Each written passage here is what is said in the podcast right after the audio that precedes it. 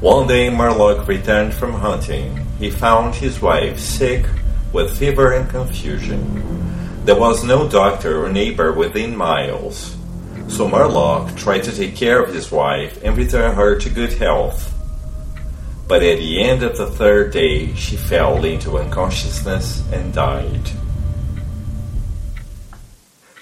Tomorrow, I shall have to make the coffin and dig the grave and then I shall miss her when she's no longer in sight. But now she is dead. Things cannot be as bad as they seem. Then something most frightful happened. It seemed as if a heavy body was thrown against the table with a force that pushed against his chest. At the same time, he heard and felt the fall of something upon the floor. It was so violent a crash that the whole house shook.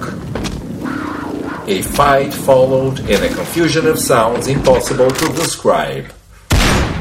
He saw a huge fierce panther dragging the dead woman toward the window. The wild animal's teeth were fixed on her throat. Then there was darkness blacker than before, and silence. When he returned to consciousness, the sun was high and the forest was filled with the sounds of the singing birds. The body lay near the window, where the animal had left it when frightened away by the light and the sound of the rifle.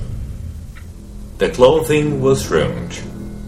The long hair was in disorder, and a pool of blood flowed from the horribly torn throat. The ribbon he had used to tie the wrists was broken. The hands were tightly closed. And between her teeth was a piece of the animal's ear. This is a quote from the tale The Boarded Window by Ambrose Bierce. Quotes from English literature read by Claudio Bruno.